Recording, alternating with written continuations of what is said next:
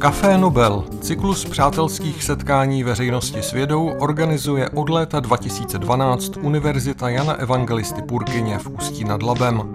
Přednášky na nejrůznější témata se konaly a dosud konají na řadě míst Ústeckého kraje, v kavárnách, klubovnách i přednáškových sálech.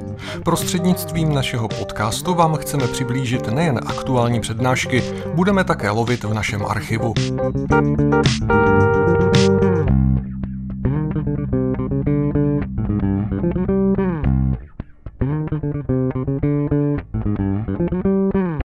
Tři dny před Štědrým dnem 2012 měl prý podle majského kalendáře nastat konec světa. Různí mystikové, filmaři i novináři na to důvěřivou veřejnost dlouho připravovali. Co si o tom mysleli vědci? Věřili i oni tomu, že svět čeká neodvratná zkáza?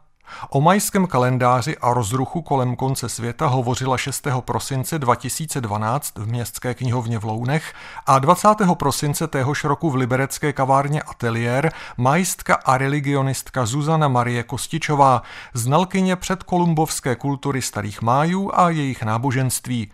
A protože vám můžeme nabídnout záznam její lounské přednášky, je jisté, že žádný konec nenastal. Tak já děkuji za přivítání a za představení a díky, že jste přišli, teda v hojném počtu překvapivě, protože jsem si povšimla, že před 2 lety, nebo 2, 3 lety, když já jsem začala s těmi různými přednáškami na toto téma, tak ty sály tak praskaly ve švech. A čím více to blíží, tím méně lidí chodí. Takže nevím, jestli už si myslím, že to nemá cenu a jsou v tom Kauflandu nebo v nějakých jiných supermarketech a nakupují ty hromady jídla, aby to přežili, anebo jestli už si říkají, že evidentně žádné změny zatím nepřicházejí, takže bych ztráceli naději. No, já vám tady budu dneska velice stručně povídat o fenoménu 2012 tři základní věci. Jo. Aha. Za prvé si povíme velice stručně, co si o tom mysleli staří májové, nebo co by si o tom mysleli staří májové. Kdybychom se tam mezi nimi objevili a řekli jim, přátelé, co vy na to, prostě končí 13. baktru, bude konec světa, tak předem vám prozradím, že vy asi na nás zůstali nevěřícně zírat. Potom si povíme maličko něco o tom, jakým způsobem začaly ty vědecké představy o majské kultuře ovlivňovat populární kulturu a vylíhl se z toho takový idealizovaný obraz májů. A nakonec si povíme velice stručně o těch hlavních postavách fenoménu 2012. A o způsobu, jakým se ten majský kalendář v tom hnutí nového věku interpretoval a vlastně proměnil. Tak, začínáme tím, že si povíme něco o majském kalendáři. Prosím vás, tohleto je téma, které se dá přednášet několik hodin a možná i celý semestr. Takže to, co já vám tady budu povídat, je nevyhnutelně velice stručné. A možná, že se mi ani nepodaří vám to nějak v této rychlosti srozumitelně předestřít, tak kdyby vám zůstaly nějaké pochybnosti, tak to můžeme rozebrat během té diskuzní části.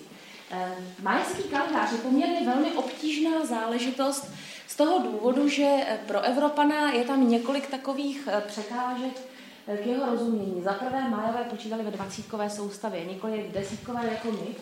A tím pádem samozřejmě to pro nás obtížněji k pochopení. Za druhé, májové se snažili některé ty kalendáře, jako právě dlouhý počet, trefovat co nejblíže, řekněme, astronomickým fenoménům, tak aby ten rok toho dlouhého počtu byl zhruba odpovídající tomu solárnímu roku. Tím pádem vycházejí z toho různé nepravidelnosti. A za další, májové, někdy se říká, že májové neměli jeden kalendář, ale že jich měli několik. To je samozřejmě nadsazené, to je, jako bychom říkali, že my taky máme několik kalendářů, protože používáme běžný občanský rok o 365 dnech, používáme letopočet, který běží tady od toho roku 1 našeho letopočtu dopředu a dozadu a používáme například astrologický kalendář, to znamená teda horoskopy, tak to je další forma, vlastně další forma počítání času, kterou máme, že jo? Prostě 12 znamení z věrokruhu a tak dále. Počítáme i třeba lunární měsíce a to jsou všechno věci, které jsme schopni sledovat víceméně zároveň, některé jsou pro nás důležitější, některé méně důležité. Nájové to měli podobně. To, co pro ně bylo klíčově důležité, to máte na tom třetím řádku, v tom prvním odstavečku, sakrální a solární rok. Solární rok, jednoduchá věc, 365 dní, počítáme podle pohybu slunce, akorát, že zatímco my máme 12 měsíců po 28 až 31 dnech, tak májové to měli pravidelné, měli 18 měsíců po 20 dnech, a protože to vychází na 360, tak na závěr roku bylo ještě přisazeno 5 dní, kterým se říkalo Wajeb a které stály mimo čas a byly považovány za obzvlášť nešťastné a během těchto dnů se odehrávaly novoroční rituály. Sakrální rok. To je něco, co vám povědomé nebude, protože to je naprosto čistě mezoamerická specialita. To znali pouze Májové a Aztékové a ty okolní kultury a někde jinde na světě se to nepoužívalo. Jedná se velice rychle ve stručnosti o kalendář, který měl, respektive o cyklus, který měl 260 dní a vznikal kombinací 13 číslovek a 20 jmen dní. Fungovalo to tak, že vlastně běželo těch 20 jmen dní a zároveň běželo 13 číslovek. Ve chvíli, kdy číslovky dobyly do 13, tak začínaly opět od jedničky, ale zároveň ještě běželo 7 těch jmen dní a takhle se to míchalo opravdu velice stručně, takhle se to míchalo tak, že ve výsledku těch 260, což je 20x13, vypadalo tak, že tam nebyly žádné vnitřní cykly, jako máme například u toho solárního roku, kde jsou nějaké měsíce, ale bylo to vlastně 260 ojedinělých kombinací toho čísla a jména dne. Tento kalendář sloužil k věšteckým účelům, právě protože je takhle komplikovaný a nemá ty dílčí cykly, tak májům to sloužilo k tomu, že každé to číslo mělo nějakou svoji symboliku a každý ten den měl nějakou svoji symboliku. A když se to zkombinovalo, tak z toho vyšel vlastně individuální horoskop. A podle toho, kdy jste se narodili, podle toho čísla a jména dne sakrálního roku, vám potom majský kněz řekl, jak to s vámi bude. Občas se mě někdo ptá, jak to teda je s majským horoskopem a kde si můžeme přečíst ten majský horoskop? Dochovaly se velice stručně ty významy těch jmen dní v knize, která se jmenuje Čilambal Zman, což je koloniální dokument. Nicméně, já bych vám velmi neradila, abyste se snažili zjišťovat, jaký máte majský horoskop, protože májové byli notoričtí pesimisté, fatalisté. Byla to kultura, která měla značně depresivní charakter a z těch 20 dní pozitivní horoskopy jsou 2. Zbylých 18 zloděj, lenoch, jo, tímhle způsobem. Navíc se to dochovalo značně stručně, takže byste se o sobě velice ve stručnosti dozvěděli nějakou negativní charakteristiku a o tom, jestli nikdo nestojí. Dohromady sakrální a solární rok dávali 52letý cyklus, kdy vlastně první den sakrálního roku spadl na první den solárního roku. Z toho, jak vidíte zatím, má znáte to určitě z médií, diskutuje se o roce 2012, o tom, že bude konec majského kalendáře. Tady samozřejmě zatím žádný konec nespatřujeme. Jo? To jsou cykly, které běží pořád do kolečka, končí pravidelně každých 260-360 dní. Samozřejmě na tom konci toho 52letého období májové očekávali nějaké problémy, protože májové věřili, že čas jsou břemena, která nesou majští bohové na svých zádech. A vždycky, když končí jeden cyklus a začíná druhý, tak ti majští bohové se ta břemena předávají mezi sebou. A teď samozřejmě ty dny a měsíce a roky, to jsou poměrně lehká břemena. Takže když se to ti bohové předávají, tak v zásadě si to prostě předají a nic se neděje. Ovšem, i když se jedná o konec nějakého delšího cyklu, což už například ten 52letý cyklus je, tak se může stát, že když se ti bohové předávají ten těžký balík času, tak jim to vyklouzne z rukou, obrazně řečeno, spadne a rozbije se. A v takovém případě by následovala nějaká katastrofa na našem světě. To znamená, že čím delší cyklus skončil, tím větší riziko existovalo. A Mayer z toho důvodu u příležitosti těchto konců dlouhých cyklů uspořádávali pravidelně významné obřady, když se jednalo o konec obzvlášť dlouhého cyklu, tak tyto obřady dokonce vedl majský král, nechával se přitom zvěčňovat na reliéfech dokonce a účelem těchto obřadů bylo posílit božstva, aby jim to neupadlo. Velice stručně řečeno. Takže přestože Májové by si řekli, dobře, 52letý cyklus končí, máme tady nějaké riziko, tak v zásadě o žádném konci majského kalendáře nemůžeme mluvit. A teď, jak je to s tím koncem světa, kde se vlastně vzala ta myšlenka? To souvisí s dalším vlastně způsobem, jaký Májové počítali čas. A to je takzvaný dlouhý počet, který odpovídá našemu letopočtu. A jak to tam vidíte, skládá se vlastně z 5 po sobě jdoucích čísel.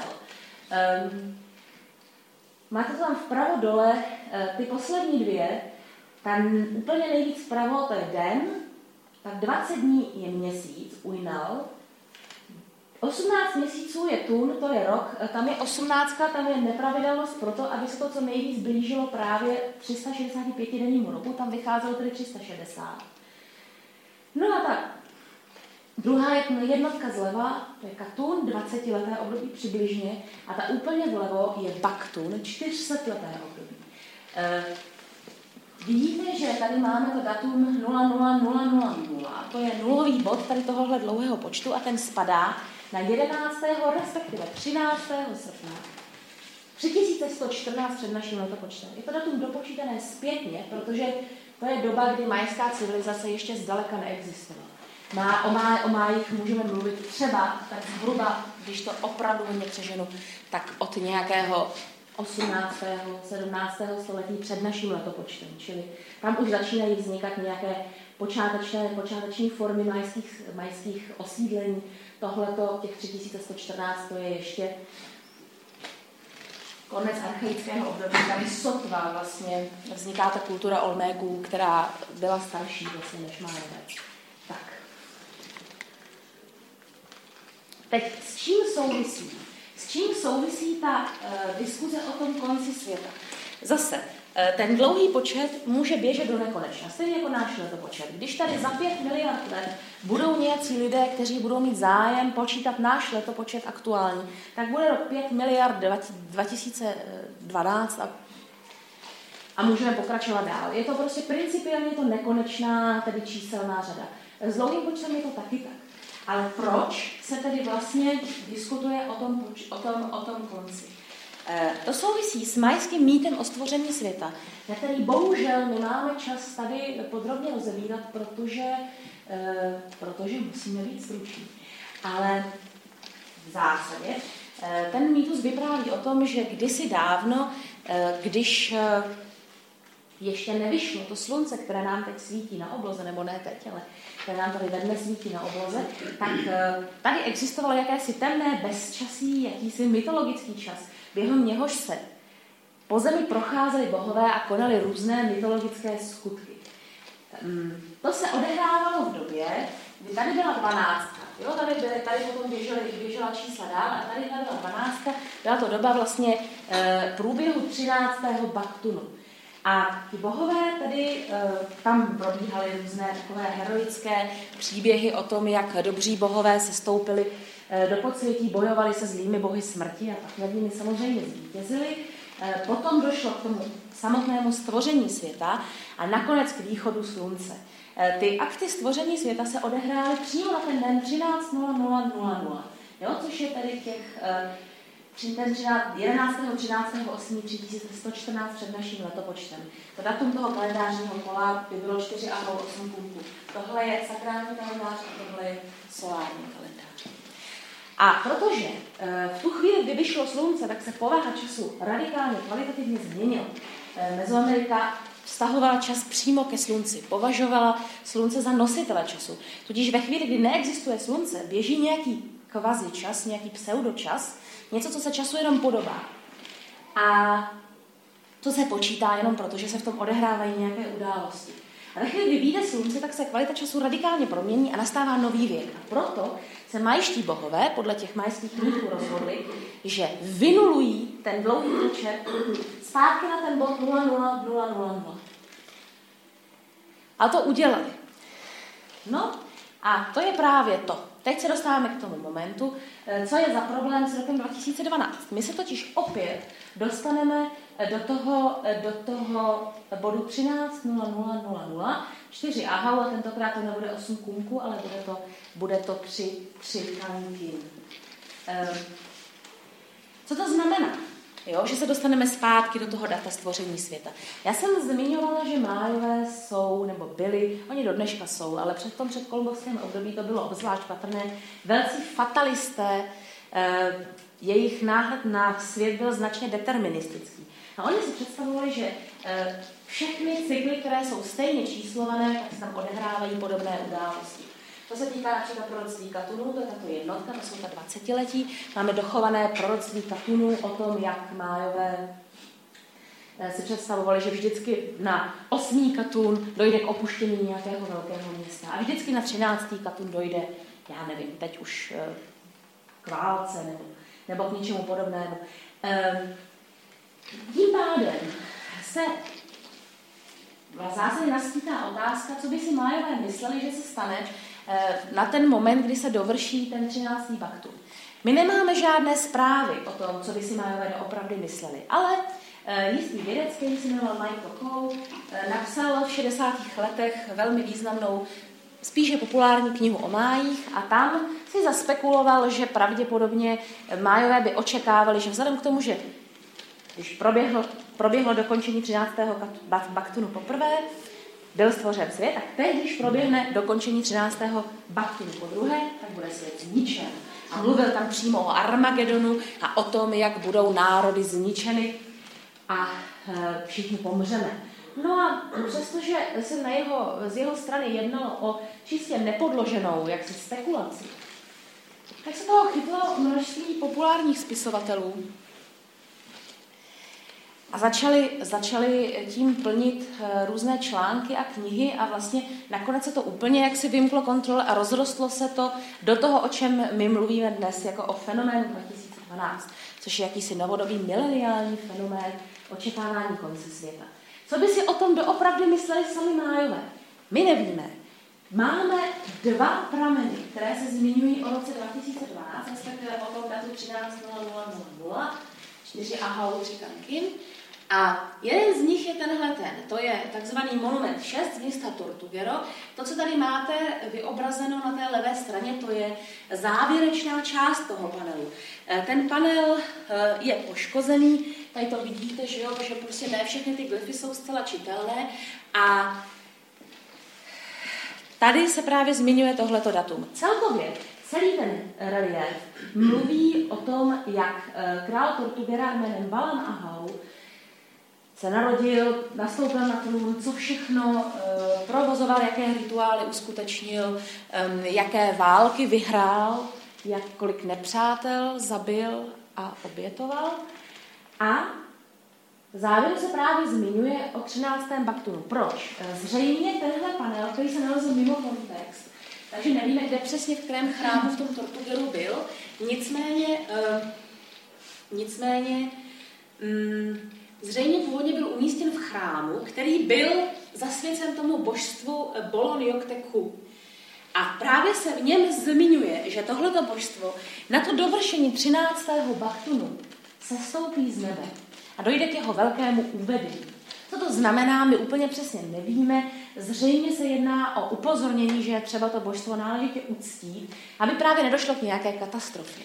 Jestli dojde ke katastrofě proto, že je to konec 13. baktunu, konec velkého cyklu, analogicky velká katastrofa, a nebo protože má přijít konec světa, to my nemáme tušení.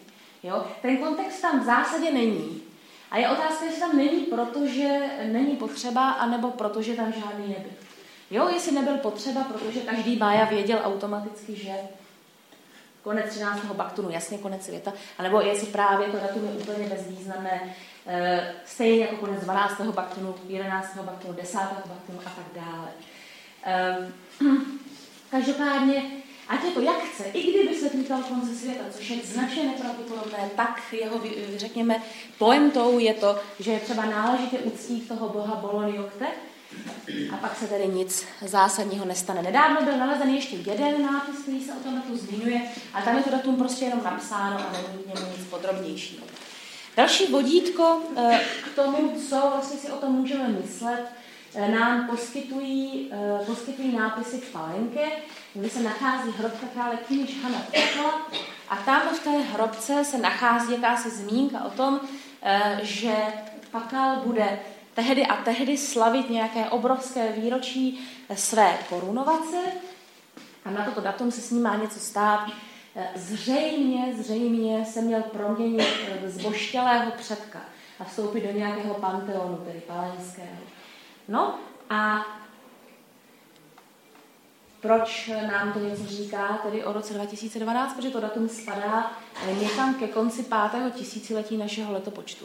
A kdyby mělo dojít ke zničení světa, takovém smyslu, v jakém jsme o něm zvyklí uvažovat, takové to zničení úplně všeho, výbuch naší planety a tak dále, což samozřejmě májové si asi nepředstavovali, ale každopádně tak by asi K'inich Janaab Pakal o tomhle datu vůbec nemluvil, protože by tam už nebyl nikdo, kdo by se potom nějak mohl zařídit na základě této informace. Čili zatímco ten panel v Tortugeru může naznačovat, že něco se tam mohlo stát, tady ty palenské nápisy spíše naznačují, že se tam nestalo nic. A teď jak se vlastně celá ta věc dostala do toho populárního podvědomí? Máme tady tu záležitost s Michaelem Coem a jeho úvahami o Armagedonu. To samozřejmě jako velmi podnítilo ty různé diskuze, nicméně ono to padlo na úrodnou půdu hlavně proto, že v té době už existovala jakási značně idealizovaná představa o májích, která vznikla vlastně v průběhu konce 19. první poloviny 20. století v tom prostředí té rané májistiky. Tam na základě toho, že vlastně majské písmo bylo vyluštěno až někdy v 50. letech, respektive tam se našel způsob, jak tedy ho vlastně luštit, a nějaké větší epigrafické objevy máme až řekněme v 70. 80. letech. Jo. Tak do té doby my jsme nebyli schopni majské písmo přečíst, znali jsme jen tedy ty kalendářní záznamy, které byly vyluštěny velice rychle. No. A teď z toho povstala taková zajímavá představa o májích, jakožto o národu, který byl, řekněme, posedlý časem, fascinovaný časem, zároveň vzhledem k tomu, že tedy jsme nebyli schopni číst ty nápisy, kde ti majští králové mluví o dějinách svých dynastií, o svých válečnických činech a o krvavých obětech, které provedli, to je celkem běžný obsah majského nápisu, tak jsme nevěděli, že ty osoby, které jsou vyobrazeny na těch reliéfech, jsou majští králové a byly považovány za kněží. Zároveň Majové, pokud jde o vyobrazování války a obětí, byly poměrně značně diskrétní. A až teprve po tom vyluštění majského písma jsme zjistili, že některé ty obrazy toho, co jsme považovali za nějaké přihlížející, tak jsou ve skutečnosti váleční zajatci. Jo? A byli jsme schopni rozpoznat, že některé věci třeba nejsou nějaké symbolické něco, ale že to je vlastně naturalistické vyobrazení lidské oběti. Takže tahle ta idealizovaná představa vzala za své, nicméně bohužel předtím se stihla značně rozmoci. Jo, a k tomu ještě přispělo samozřejmě to, že ta majská města jsou překrásná na pohled a vyskytují se v takovém nádherném prostředí panenských tropických pralesů a přimyslete si barevné papoušky a mlhy zvedající se ze stromů a skřeky opic. Jo?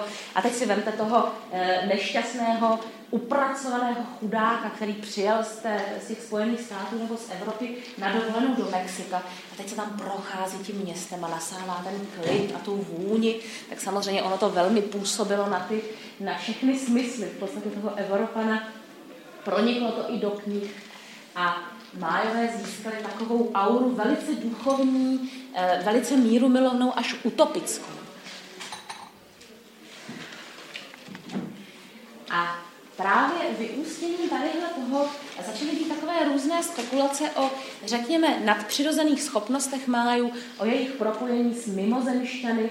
Znáte určitě autora Ericha von Dänikena, který po této stránce velmi proslul. Dänikinovy knihy, ty nejvýznamnější týkající se máju, pocházejí taky z 60. let, jsou například Vzpomínky na budoucnost. A Däniken právě například rozpracoval tu úvahu, že májové měli nějaké velké vědění, které přišlo právě od mimozemšťanů z cizích planet. A přestože, řekněme, ta myšlenka byla přijímaná značně s nedůvěrou a se skepticismem, tak přesto dokázal do lidí zasít takovou představu, že se májové vyznačovali utopickým mírumilovým charakterem a neobyčejně rozvinutou tedy kulturou. Jo, a tohleto dohromady začalo působit právě ty populární spisovatele stylem, který...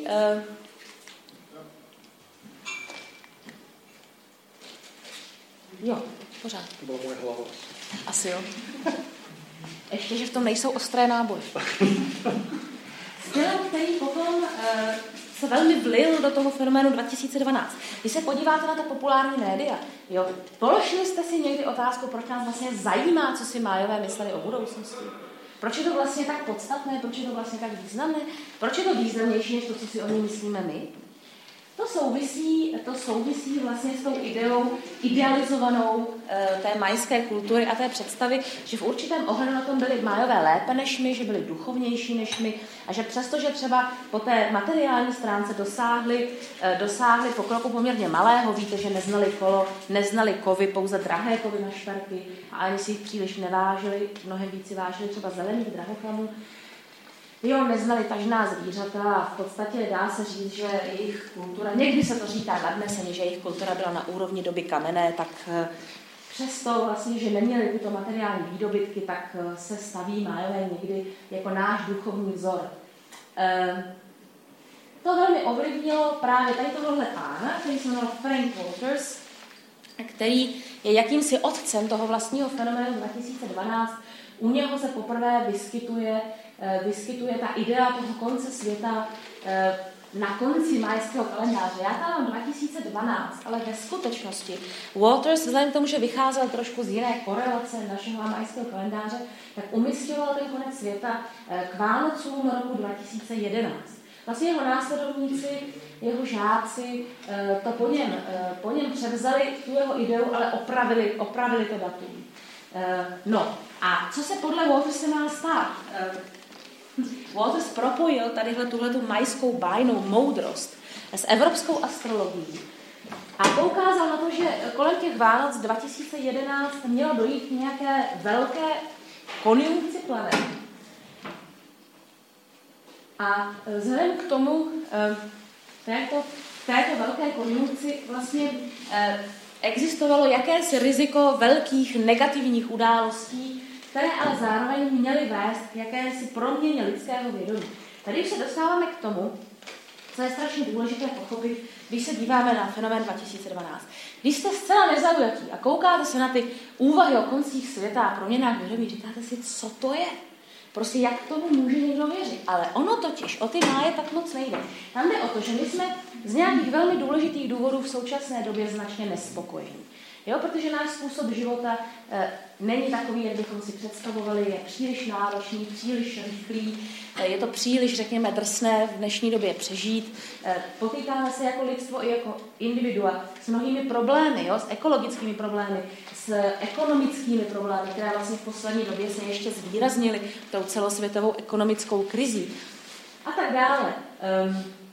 Probíhají tady různá varování takových těch radikálně ekologických skupin, že když nebudeme něco rychle dělat, tak já nevím, dojdou přírodní zdroje a dopadne to s námi špatně, nebo já nevím, přestane být dýchatelný vzduch a dopadne to s námi špatně, nebo roste ledovce, dopadne to s námi špatně, jo? A těch scénářů, proč to s námi dopadne špatně, je strašně moc. Tohleto, ten fenomén 2012 je odpověď tady na tohleto. Tam jsou dvě, řekněme, dva různé proudy. Ten jeden je katastrofický, ale ten je až sekundární. Ten vznikl až, řekněme, zjednodušením myšlenek těch původních otců. Franka Waterse, Terence McKenna a potom José Argüelles, kterému se budeme věnovat v zápětí. Terence McKenna vymyslel takový graf, který podle něho zdůrazňuje jaksi vstup novosti do našich životů. Jo? To je jinými slovy, řekněme, kritika toho, jak se zrychluje naše životní tempo, jak neustále vstupují do života nové a nové objevy. Z toho důvodu například staří lidé cenění za své životní zkušenosti a dneska mají problém prostě s novými technologiemi. To je další z těch problémů, které se v naší kultuře vyskytují. A McKenna právě tvrdil, že vstupuje velmi intenzivně do našeho života novost a že čím více blížíme k tomu roku 2012, tím víc bude nových věcí a v tom toho 21. respektive 23. prosince 2012 se dostaneme do bodu, kdy, řekněme, ta úroveň novosti bude absolutní. A to podle McKenny je právě moment, kdy dojde k nějaké radikální proměně vědomí. A stejně jako Waters, i McKenna říká, že to je pro nás naopak šance. Že to není nějaká primitivní katastrofa, která by nás měla čekat a se kterou se nedá nic dělat, a že to je šance pro nás, protože dosáhneme nějaké nové úrovně myšlení, nějaké nové úrovně vědomí a to nám pomůže právě výrazně snadněji vyřešit naše problémy. Podobným způsobem uvažoval José Argüelles, zatímco u Terence McKenny ten majský kalendář hraje druhotnou roli, tak stejně jako u Waterse Argüelles už na něj velmi výrazně si poukazuje.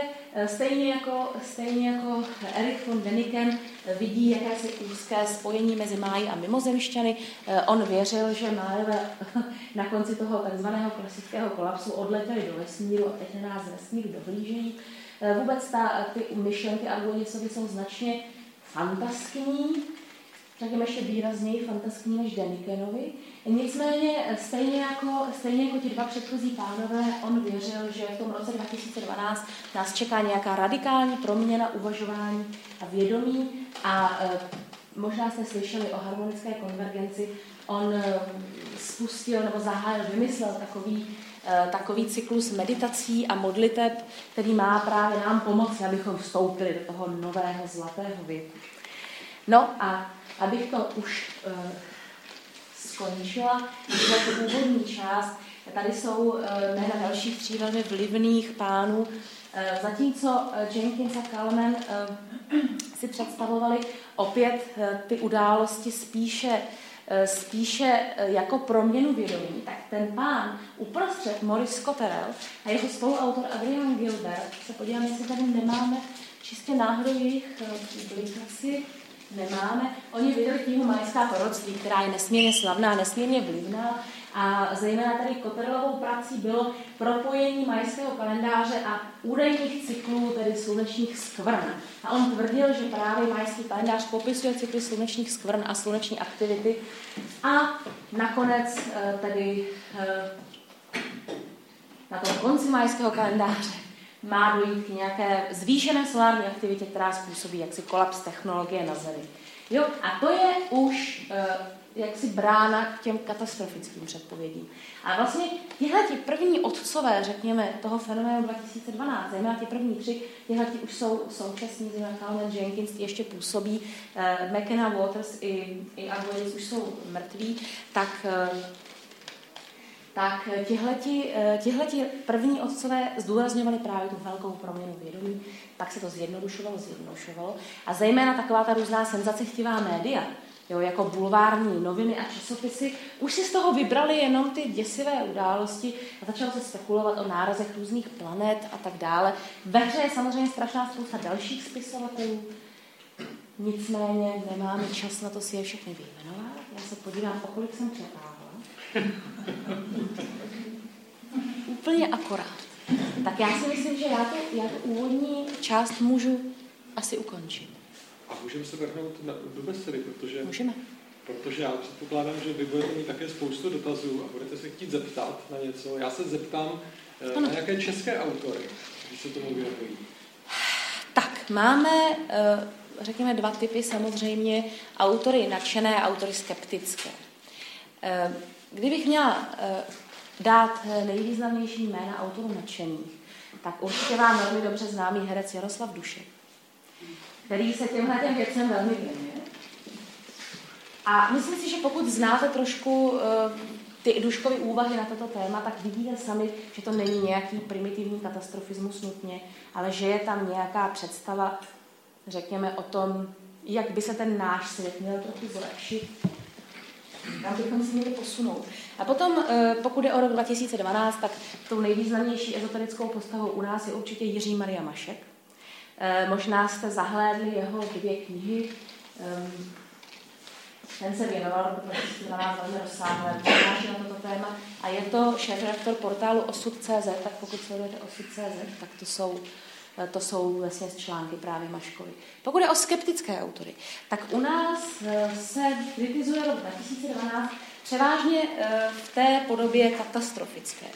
A řekněme, že jeho protagonisty této kritiky jsou především pánové spojení s bratry Böhmovými, což jsou autoři korelace majského našeho kalendáře, která jaksi je alternativní vůči té korelaci, která je aktuálně používána. A jsme spolupracovali právě s doktorem Janem Vondrákem a s profesorem Klokočníkem. A to jsou pánové, kteří se hodně věnují například vyvracení těch mýtů o tom, že sem přiletí nějaká planeta, nebo že proletíme fotonovým pásem a něco to změní, nebo že se posunují póly, či že vybuchne zemské jádro a podobné věci. Takže po této stránce takhle to vypadá u nás. Já tam můžu dát, jestli se mi to povede, jestli mě ta věcička bude poslouchat, toho úvodního papouška, aby jsme koukali na něco hezkého. Pozitivního. Něco pozitivního. Ano. Ještě nějaká otázka? Četl jsem, že se jedná o vlastně 26 tisíc roků cyklus, ano, kdy kritika protne nějaký bod v naší galaxii, že jo? Mm-hmm. Přitom je zajímavý, jak se ty toho moje počítat, když je známo, že vesmír se rozpíná, čili tam by to vlastně už to dneska nebude, protože to vlastně někdo uzdál. To je ryze novodobý mýtus. To májové vůbec nesouvisí. Jako nesouvisí? Ne. Respektive souvisí v té moderní mytologii. Jo, májové sami, viděli jste ty cykly, které měly ještě nějaké další související z cykly planet, ale ten cyklus 26 tisíc let vůbec ne. Někdy se taky mluví o cyklu 5126 let, tuším, což je ten cyklus vlastně související s precesí, kdy se mění vlastně ta astrologická znamení, kam směřuje zemská osa. To je zase záležitost úplně novodobá. Májové nic takového, s ničím takovým nepracovali. Neříkám, že to neznali. Májové byli schopni počítat v obrovských kvantech let. Jo, kdybychom celý majský kalendář, bez toho, abychom k němu přidávali nějaké další jednotky, tak on byl schopen v té stávající podobě počítat až, já jsem to počítala nedávno, snad si to pamatuju dobře, až 45 kvadriliardách let.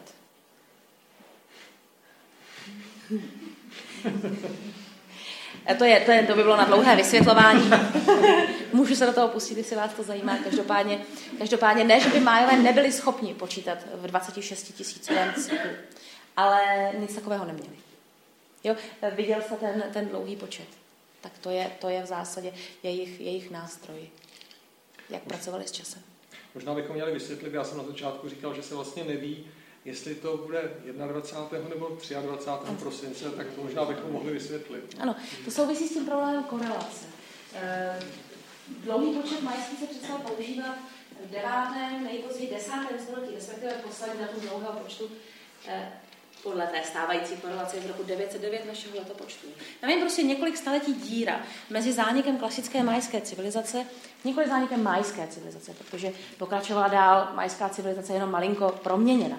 Ale je tam prostě díra mezi tím posledním datem dlouhého počtu a datem, kdy přišli Španělé. Nemáme nikde žádný dokument, který by říkal, je rok, já nevím, 1500 a je 15. prosince 1942, dejme tomu, jo. Nic takového neexistuje. Takže se to muselo spočítat zpětně a tak vznikla taková korelace. V současnosti se používá korelace GMT. Těch korelací byla spousta, většina z nich byla vyvrácená. A dospělo se právě k tomu, že ta GMT je nejpřesnější, ale ona má z nějakých důvodů, zase do toho nebudu vstupovat, protože to je obtížné, ona má tři varianty, které se liší o jeden den. Jo, GMT 1, GMT 2 a GMT 3. Ten bod 00000 podle GMT 1 by byl 11. srpna, podle GMT 2 12. srpna, podle GMT 3 13. srpna. Ta GMT2 je v zásadě z obliga. Tam jsou nějaké jaksi silné argumenty, proč ta GMT2 je nesprávná, nicméně mezi GMT1 a GMT3 se vědci nedokáží zcela rozhodnout, byť v zásadě dnes většina vědců zastává GMT3. To je, svět by končil v úvozovkách na 23. prosince 2012. Nicméně v tom prostředí ezoterickém je jaksi oblíbenější to datum 21., protože za prvé ono tak pěkně vypadá, že jsou tam ty jedničky a dvojky a takové malebné, a za druhé je to zimní slunovrat. Jo, takže to samozřejmě, ono je to náhoda, že to spadlo zrovna na ten zimní slunovrat. V majském kalendáři to není žádná zákonitost, že zrovna tehdy by měly končit paktuny, v žádném případě, ale prostě působí to jako, že to nemůže být náhoda. Takže asi tak. Tak ještě samozřejmě, bychom se asi měli zmínit právě o těch bratrech Böhmech, protože oni udělali také přepočet, ano. Také srovnali, provedli tu korelaci, teda srovnání toho kalendáře majského z dlouhého počtu s naším kalendářem a vyšlo jim zase něco úplně jiného. A to je teď taky, myslím, že panuje taková diskuze, jestli teda ten jejich přepočet, jaké sympatie si získal od těch majsků, nebo získal? Tak, stydím se to říct, ale on o tom nikdo neví. To má dva důvody. Jednak bratrům Böhmovým se velmi zdráhají to publikovat. Úplně přesně nerozumím, proč. A možná do toho nebudu moc vrtat, abychom se nedozvěděli něco ošklivého. A druhý důvod je ten, že většina majstické komunity dneska jsou tedy majisté Spojených států. Pokud se někdo stýkáte s Američany na té vědecké bázi, tak víte, že oni mají tendenci si vytvářet takové ty prostě kroužky kamarády, kdy se navzájem všichni citují mezi sebou, a protože všichni umí jenom anglicky a sotva umí jako španělsky, když se zabývají máji, tak by měli umět španělsky, ale spousta z nich ani španělsky neumí, natož nějaký majský jazyk a natož třeba německy nebo francouzsky. Jo, takže bohužel, co je publikováno třeba v němčině, což je případ tedy té Böhmovic korelace, oni to publikovali v astronomischen Nachrichten v němčině a to samozřejmě žádný jaksi americký májista prostě nebude číst. Proč by měl číst něco v němčině? Ne, že by to dělali schválně, ale prostě to tak jako není zvykem. Jo? Takže on o tom nikdo neví. Ví o tom pár úzce specializovaných odborníků archeoastronomů, těm, kteří se profesionálně zabývají jaksi korelací majského kalendáře a majskou starou astronomií. A je tedy pravda, že u těchto odborníků, kteří už o tom vědí, tak ta BB korelace je značně uznávaná a diskutuje se o tom, že je to jedna, řekněme, ze dvou vážných konkurentek té GMT. V Čechách to maličko působí dojmem, že GMT je úplně špatně a ta BB korelace je jiná správná, což je dáno tím, že tedy v souvislosti s rokem 2012 média hodně dala bratrům Böhmovým prostoru k tomu, aby představili tu svoji korelaci a oni mají za sebou tedy ty mocné nebo významné, tedy vlivné podporovatele z těch řad astronomů a fyziků z Akademie věd. Takže takhle z majstického hlediska ta korelace je, na rozdíl té GMT, která byla dopočítaná podle koloniálních kronik, tak BB korelace byla spočítaná nezávisle na nich jenom podle astronomických fenoménů. To může být výhoda a může to být nevýhoda. Výhoda je to proto, že to sedí i na astronomické fenomény, na které GMT nesedí. Například na tabulku Venuše v Drážďanském kodexu, kde tam je nějaké datum, kdy měla být Venuše ve fázi heliaktického východu, to znamená první den, kdy se objeví jako jitřenka na nebi, a ona byla někde úplně jinde. Asi je tam jaksi velmi výrazná chyba. Takže na to ta BB korelace sedí mnohem líp, ale zase nesedí na historické údaje. A bratři Böhmové, proč nesedí na historické údaje, vysvětlují nějakým způsobem, který se bohužel dá velmi snadno vyvrátit. Jo, čili řekněme, že z hlediska té pravděpodobnosti, tak GMT je pořád jaksi lepší, ale možná je to jenom otázka toho, aby si sedl k té BB korelaci nějaký historik, který který na to má dost času a dost sil. On jeden z těch bratrů Bémových, pan Vladimír Böhm, je tedy historik, ale to je pán, kterému je 82 let a nejsem si jistá, jestli ve svém věku na to má ještě síly, čas a chuť.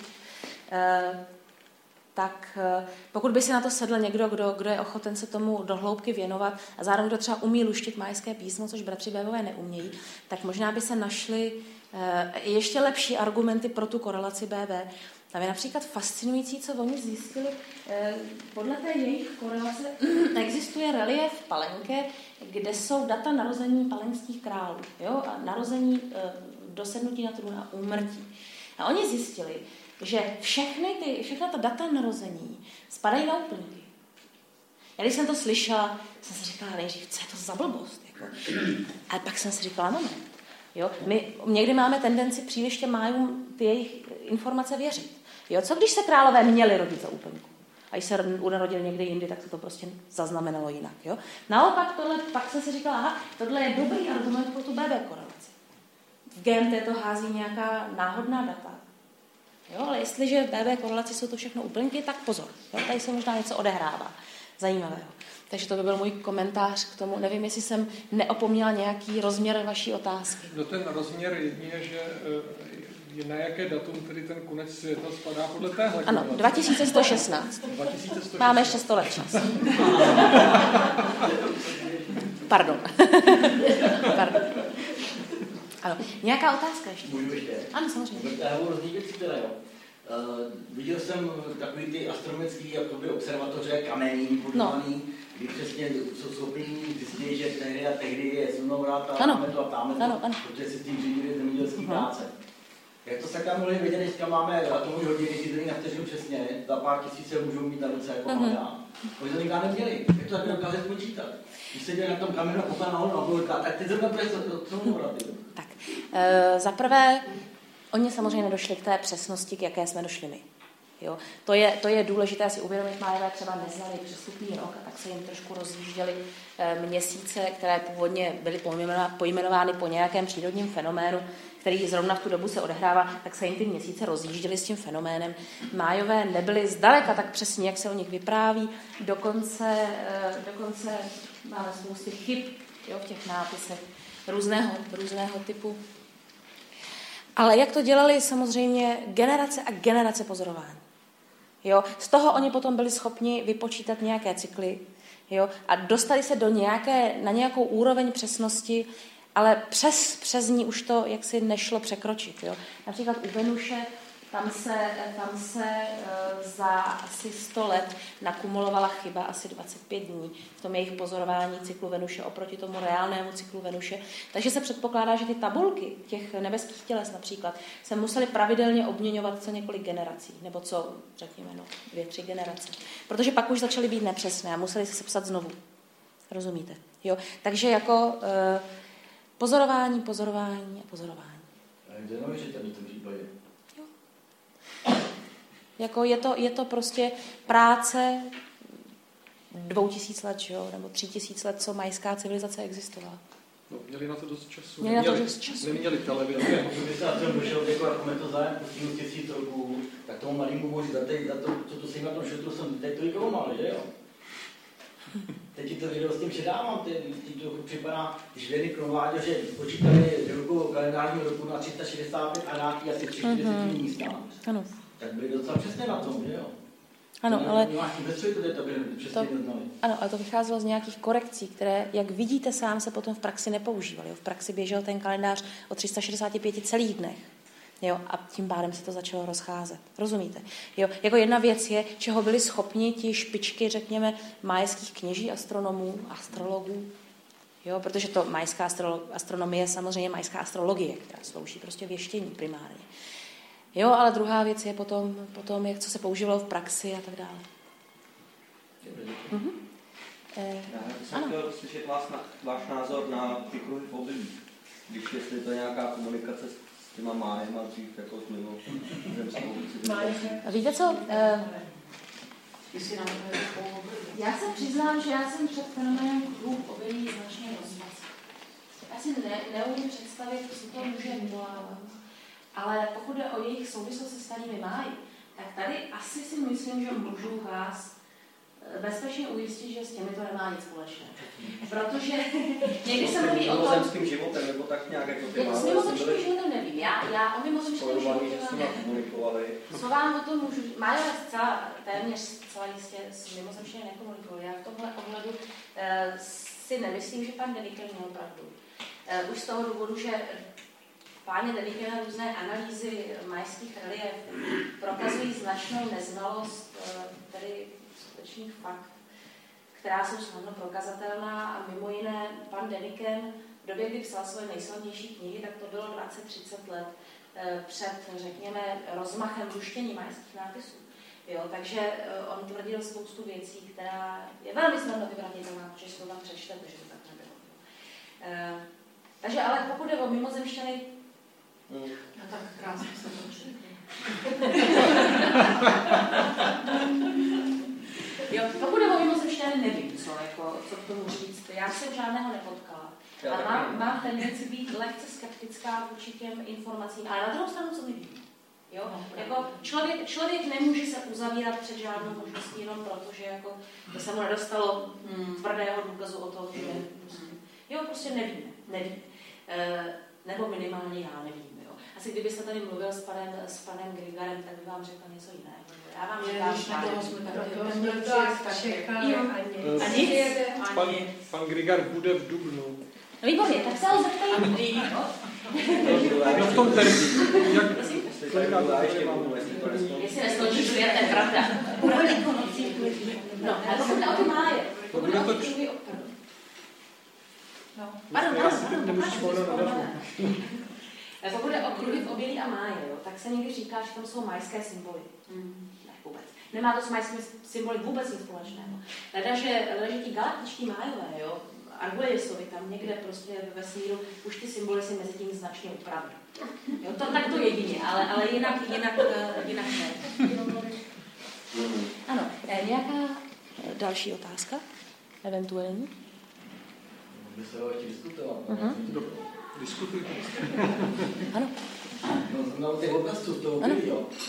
Někteří tvrdí, že to dělají samisti, ale mně to připadá, že někde vlastně jsou tak složitý a tak rozsáhlý, že by to ani samisti nezvládli tam už by tam svoje hejno, minimálně armáda. Souhlasím s vámi, já si taky nemyslím, že to je legrace. Jo? Jako, jestli se ptáte, já tady můžu posloužit jenom svým osobním názorem, nejsem odbornice ani na obilí, ani na magnetismus, ani na nic podobného. Takže to je názor stejně tak jako validní jako každého jako z vás, ale jako, tak bych si myslela, že to bude souviset s nějakým fenoménem, který jsme buď ještě neobjevili, nebo jsme ho ještě důkladně neprozkoumali. Je to tajemno. Dobře, že nám se ještě zdívá nějaké tajemné. A ekologie jsou před námi umyslně tajemné, abychom se nedozvěděli? Heleďte, já vám něco řeknu. Jo? Vy asi nejste vědec, že ne? Ne, mám je USO. Heleďte. Věda je značně konkurenční prostředí. Je tam velmi obtížné prorazit. Jo, zejména na nějaké světové úrovni prostě. A způsob, jakým vy můžete prorazit, jakým vy si můžete nahrabat slávu, peníze, což jsou všechno věci, které ve vědě vám téměř nehrozí za normálních okolností, je, že objevíte něco převratného a famózního. Jo? A samozřejmě, že jako můžou existovat nějaké tlaky, konzervativismus například, které zabraňují tomu, aby se určité objevy tady buď uskutečnily, nebo potom zveřejnily. To je příklad v májistice, se tohle mockrát stalo, jo? Že byl zrovna byl nejvlivnější májista, byl odpůrce fonetické teorie májského písma a byl příznivce toho, že májské písmo je obrázkové a že nestělesňuje žádné fonetické fenomény. A tím zbrzdil, a jenom tím, že byl nejvlivnější a že si myslel zrovna tohle, tak prostě zbrzdil majské luštění třeba 60 let. Jo, to prostě se běžně stane. Jo, že prostě někdo zrovna, to je lidský faktor, jo, to není problém vědy, to je prostě všude. To je prostě v soukromých firmách a to je prostě v rodinách, všude. Jo, to, že někdo si něco myslí a protože zrovna je on ten u moci, tak prostě zbrzdí třeba nějaký pokrok nebo znemožní nějaké pozitivní záležitosti, aby se uskutečnily. Ale ono právě nikdy to netrvá jako věčně. Jo? Vždycky po nějaké době ten člověk v nejhorším zemře. Že? Nebo v lepším případě třeba změní názor, když už těch argumentů je příliš mnoho. A samozřejmě je veliká motivace u těch mladých vědců zkoušet nové věci, jo, šťourat do toho jiným způsobem, protože pro ně je to jeden z mála jako způsobů, jak si výrazně kariérně pomoci. Jo. Čili ty úvahy o tom, že archeologové něco záměrně tají, já tomu nevěřím. Jo. To je vaše svaté právo. Já tomu nevěřím. Jako, myslím si, že nějaké utajované objevy bychom našli spíše v laboratořích různých armád a tajných služeb. Jo. Asi ne v archeologii. Protože jako cui bono, jo, prostě komu to může sloužit, že se jaksi do kolečka omílejí nějaké nepravdy. Proč? Jo, uvědomte si, jak obrovskou... Bylo lepší, aby ty lidi nevěděli určitý, neměli informace úplně. O čem? Mluví se třeba o Ježíši Kristu, jo, takové to, je ten vtip slavný, že se najde ta Bible, že vědci oznámí, je to opravdu vtip, jo, nikdo to neberte vážně, že se objeví článek v novinách. Vážení přátelé, prostě archeologové právě objevili poslední stránku Bible, kterou jsme do této chvíle neznali, a nachází se na text, který zní, jak ono to bylo přesně. Mé milované Mary, upozorňuji vás, že všechny postavy v této knize jsou čistě fikční a s pravdou to nemá nic společného. Jo? Rozumíte? To je... Jako ano... Objevy tohoto typu prostě, naopak uvědomte si, jak skandální, jak famózní. Kdybyste vy byla ten archeolog, máte veškerou motivaci to zveřejnit. No, což mě v tom někdo bude bránit. No, tak to zveřejníte tím spíš, vědci jsou idealisti. Ve většině. Doufejme. Já bych to zveřejnila. A já to celá věřím i spisovatelům, protože když to vezmeme u jiných spisovatelů, měli fantazii a psali o něčem, co prostě vůbec v té době nemohlo existovat. A v dnešní době to je... Jules Verne, předkaz, jo? Samozřejmě. No, tak jako si zase říkám, když ten Däniken o něčem psal, tak třeba... Tak jako, já nechci diskutovat s Dänikem o tom, jestli jsou nebo nejsou mimozemšťané. To jsem předeslala, že nemůžu posoudit. Jo? Já můžu posoudit jeho dílčí analýzu, ale jo, třeba jo. Třeba nejsou úplně... A co je to lepší, než kdybychom se tady plácali sami, ne? Tak jak ještě někdo je? No, jde o to, jaké by s námi potom měli úmysly. Jo? Pozor se na to. Pozor. Já pozitivně, proč ne pozor na mě? V tom okamžiku, když si člověk dá do hlavy pozor, tak vlastně vyšle signál a oni si dávají také pozor. To záleží, kterýho spisovatele čteš, protože některý spisovatel to postavuje tak, že jsou různý a chtějí nás zničit. Existuje pán David Icke, jo, který přesně o tom, že mluvíte. Jo, nás, přátelé, podle Davida Icka, tedy ovládají zlí ještěři z vesmíru. Jo, využívají nás jako... A já jsem dokonce četla věděl, který to byl spisovatel, ale to se nepamatuju, ale tam bylo dokonce, že my jsme jakoby pokus, že my jsme vlastně jako umělí a že oni nás můžou zničit zase, když se jim znelíbíme. Ale já jsem mluvila o Davidu Ickovi proto, že to je autor, který souvisí s fenoménem 2012. On tvrdí, že ta transformace vědomí, ke které dojde v tom roce 2012, v tom prosinci tedy, nám právě umožní vymanit se z toho vlivu těch lumpů. Dobře, je nějaká otázka ještě? Ano. Tiskem proběhla taky zpráva, že nejspíš několik století před příchodem Španělů byli nucený Majové opustit některé své centra a města. Jelikož ta půda v okolí, která je živila, se vyrodila. Je možný, aby k tomu vůbec došlo, jestliže oni měli několik sklizní za rok? Tak, to je velké téma. Jo, velké téma. A já se vám, pane, předem omluvím, že o tom nebudu mluvit celé šíři, protože bychom tu zase byli asi tak jako celý semestr. Nicméně, jak je to s opouštěním majských měst? To je nevyvratitelný fakt. Jo? Archeologové potvrdili, že někdy právě v 8., 9., nejpozději 10. století probíhal nějaká kulturní krize, řekněme, v té majské oblasti a že Majové z nějakých důvodů v určité oblasti opustili většinu svých měst. Ta už nikdy nezalidnili. Nicméně, proč k tomu došlo, to je zcela jiná otázka. Dnes jsou populární ty teorie, o kterých vy mluvíte, to znamená teorie, které souvisí, řekněme, s ekologií, jo, a se způsobem, jakým Májové zacházeli se svým životním prostředím.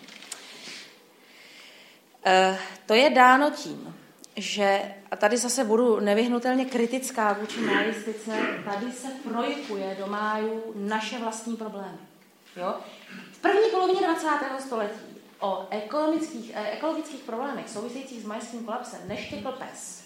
A všichni přesně věděli, že to je proto, že ujařmený majský dělník, respektive rolník, jo, se rozhodl setřást tedy jeho té nadvlády a osvobodit se. Jo. Protože tehdy byl toto paradigma moderní. Tehdy frčel Marx a prostě každý pořádný intelektuál byl levicový intelektuál a toho Marxe dobře znal a prostě. Tak všichni v tom hledali tohle. Taky protože jsme se potýkali jako Evropa, jako svět s nějakým problémem tohoto charakteru. Jo? Teď se potýkáme s problémem jiného charakteru, protože se ten problém vidíme všude. Určitě tam nějaké ekologické faktory ve hře byly. Zřejmě to nebylo ovšem tedy vyčerpání půdy. Protože ten způsob, jakým Majové obdělávali půdu, se udržel až do dneška a oni velice pečlivě zachovávali nějaká pravidla, která měli prostě po svých předcích, kteří tu půdu obdělávali desítky tisíc let. Jo, když to maličko přeženu. Jenom maličko. Tak. Ta teorie s půdou je vyvrácená shodou okolností, protože nedávno se publikovaly nějaké nové studie, které ukazují, že tak to opravdu nebylo a že to, co se považovalo za půdu postiženou erozí, jsou ve skutečnosti nějaké ovocné sady a tak dále. A taky se pořád objevují různé doklady o tom, že Majové měli mnohem víc způsobů, jak tedy mohli využít tu půdu kolem pro pěstování, než jsme si dodnes mysleli. Takže to je pokud o tu půdu. Ovšem, co je pravděpodobně faktem, je, že v té době zrovna kolem těchto století inkriminovaných došlo k nějakému výraznému suchu. A protože v té střední majské oblasti, tam, pokud je o tu pitnou vodu, tam jsou převážně tedy řeky a bažiny a podobné věci, ze kterých se pít nedá, tak tam zřejmě ta krize nějaká se objevila. A zřejmě právě z tohoto důvodu ta města se vylidnila. Do té doby se tam pilo převážně z nachytané dešťové vody. Jo, v takzvaných čultunech, což byly umělé nádrže. Proto zřejmě ta krize zasáhla především tu střední oblast, kde ty přirozené zdroje pitné vody byly výrazně nižší, než třeba na severu, kde jsou takzvaná cenote, jo, což jsou křišťálové čisté přírodní vápencové studně. Jo, tam prostě té pitné vody bylo dost. A tam taky se ta civilizace jenom tak jako zachvěla a pak naopak dokonce, řekněme, profitovala z toho úpadku v té střední oblasti a tady došlo prostě k nějakému mocenskému boomu. Jo, tam se začala objevovat velká města významná, která tam do té doby nebyla, protože prostě byla ve stínu těch velkých superstátů ve středu. Jo, čili ta majská kultura, říká se tomu kolaps, ona se tak jenom zachvěla. Zachvěla se značně a některá ta města na to doplatila, ale naopak jiná města vznikla nebo se posílila. Jo? A ještě je dobré vědět, že ty kolapsy byly dva. Jo? Jeden byl v tom 7., 8., 9., nejpozději 10. století, druhý proběhl už někdy kolem přelomu letopočtu. Jo? Tam existovala nějaká mocná předklasická majská civilizace a zase z nějakých důvodů prostě spousta těch měst se vylidnila. Nejmocnější město té doby El Mirador prostě bylo úplně opuštěno. Ono tam zbývalo pár nějakých osadníků, kteří tam žili v těch ruinách, ale prostě už nikdy se tam neusídlili znovu králové a nikdy se nezačala znova stavět monumentální architektura. Takže. Navíc ten kolaps byl značně pozvolný. Ty úvahy v populární literatuře bohužel jaksi panuje značně zkreslená představa. Jo? Mimo jiné ty pánové jako Waters nebo Argüelles z tohohle právě jako profitujou, jo? Z toho protože v rámci těch jejich teorií často se odpovídá na otázku, kam ti Májové zmizeli. Jo, Májové nikam nezmizeli. Májů, kteří, rodilých mluvčí majských jazyků je dnes v majské oblasti na 6 milionů.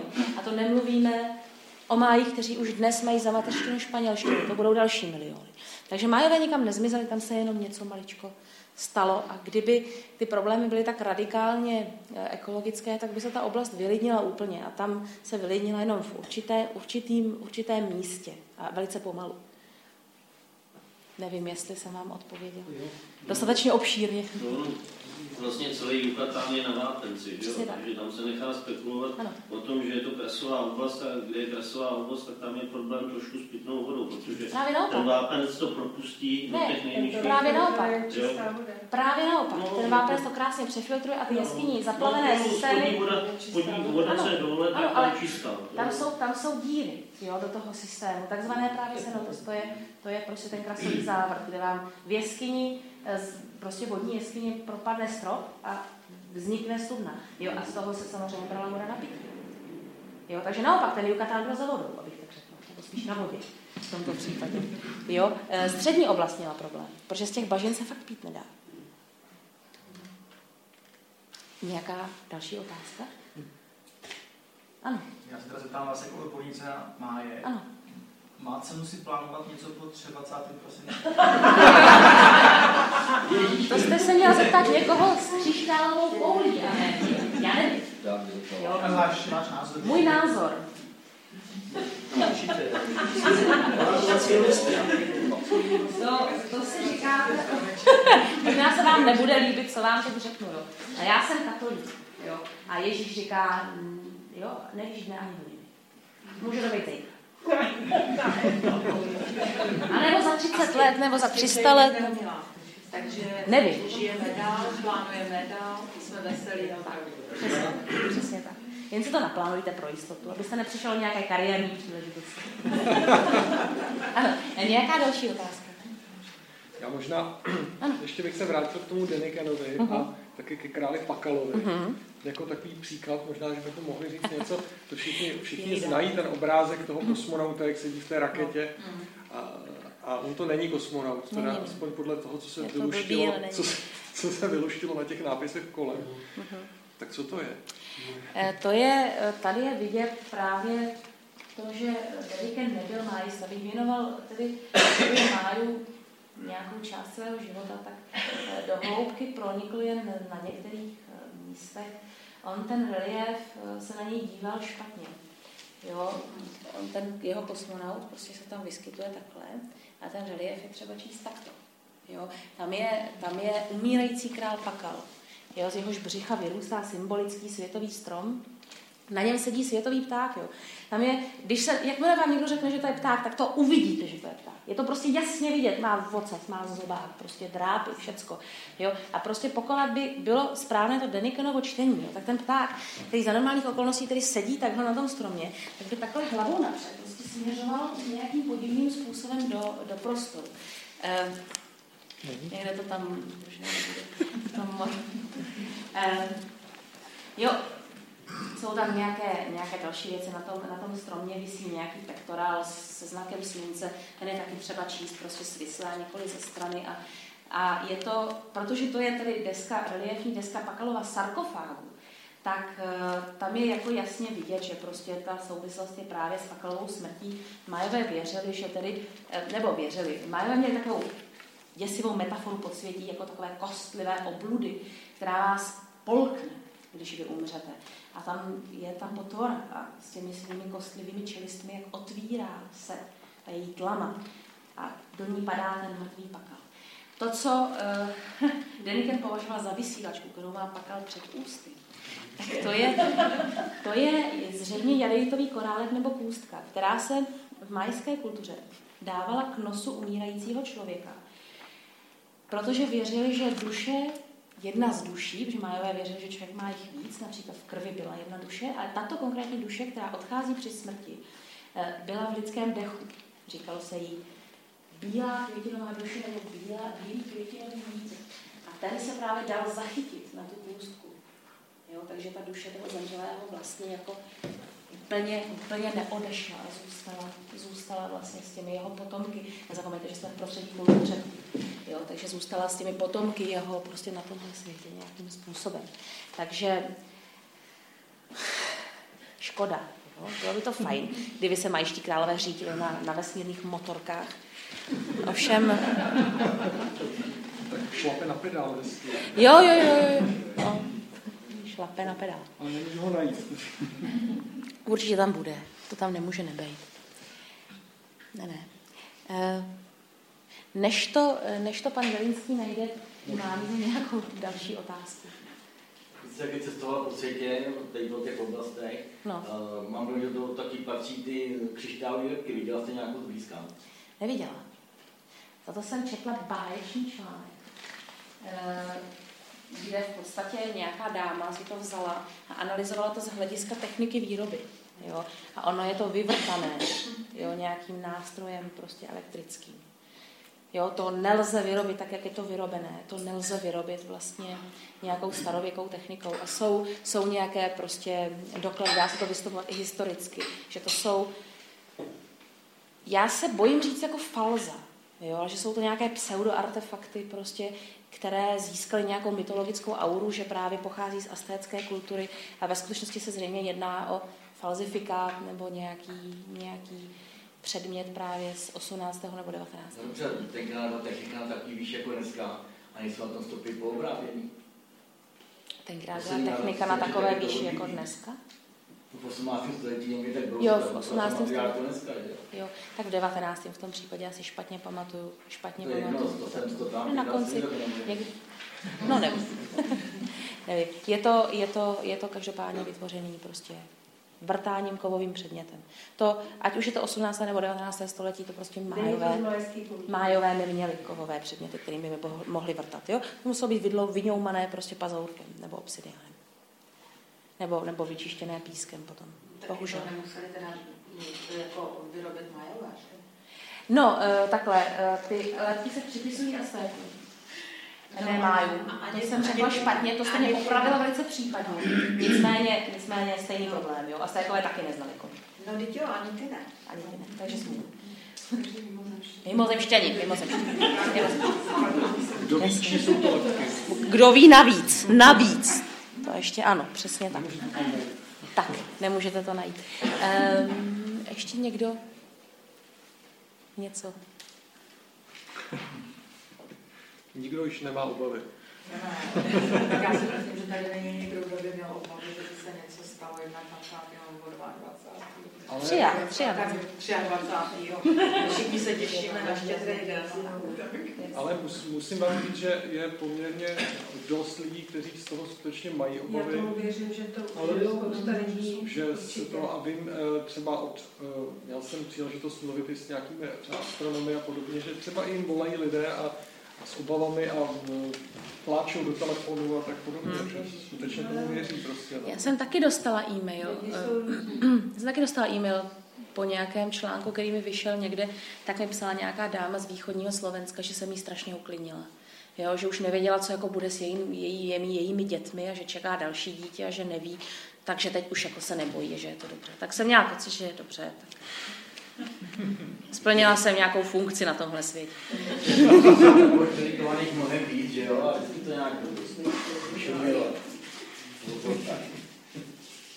A oni budou další, já se toho neobávám. To je spíš jako projekce, samozřejmě když nepočítám ty katastrofické úvahy, tak je to taková projekce prostě touhy po lepším světě. Nebo potom, aby se aspoň něco stalo, aby se aspoň něco změnilo. Já si myslím, že možná i to černý svědomí, že všichni víme, jako, že se tak jako ta společnost sklouzla tomu materialismu ano. A že jsme zapomněli být asi duchovními bytostmi. No to je hlavní motiv celé věci. Jo? Přesně, možná by se to našla i podobnými slovy, jak to říká Terence McKenna v Neviditelné krajině. Je to pravda, no. Ano. Já proto vždycky říkám lidem, kteří to šmahem odsuzují, že to nemají šmahem odsuzovat. Jo? Že přesto, že to má často značně bizarní podoby, tak je zatím něco zcela legitimního. jakoby současný stav toho reálného světa odpovídá spíš té BB korelaci na těch 2116, protože na tom jakoby špatném konci světa my musíme ještě trošku zapracovat. Ještě nejsme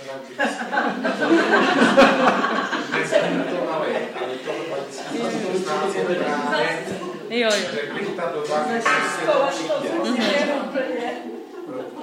Pak ty katastrofické scénáře se můžou opravdu nabít toho rozměru, protože do té doby třeba můžeme vyčerpat část vypitný vody a tak dále. Teď je ještě brzo. Tak oni ještě existují jiné korelace a myslím, že tam v některých těch korelacích ne? To jsou, existují jiné korelace, ale zvlášť ty, které se liší výrazně od té GMT, jsou v podstatě totálně z obliga. Jo. Tam už tu chvíli vám začne fungovat radiouhlíková metoda a prostě tam je to plus minus. Musíte zůstat plus minus nějakých 10 let od té GMT. Jo. Ten radiouhlík to nerozliší na tu úplně nejtítěrnější variantu, ale jakmile už je to 400 let, tak tam už se to dá jasně vyvrátit. Jo. A nehledě na to, že i nějaké historické důvody jsou prostě. Těch korelací je sice spousta, jo? Ono jich je k 50, a těch, které někdy v životě někdy někdo bral vážně, je třeba 10. Ale řekněme Wells Fools a BB, a to jsou tak asi všechny, které připadají v úvahu, že by mohly kdy v životě tu GMT nahradit. Jo?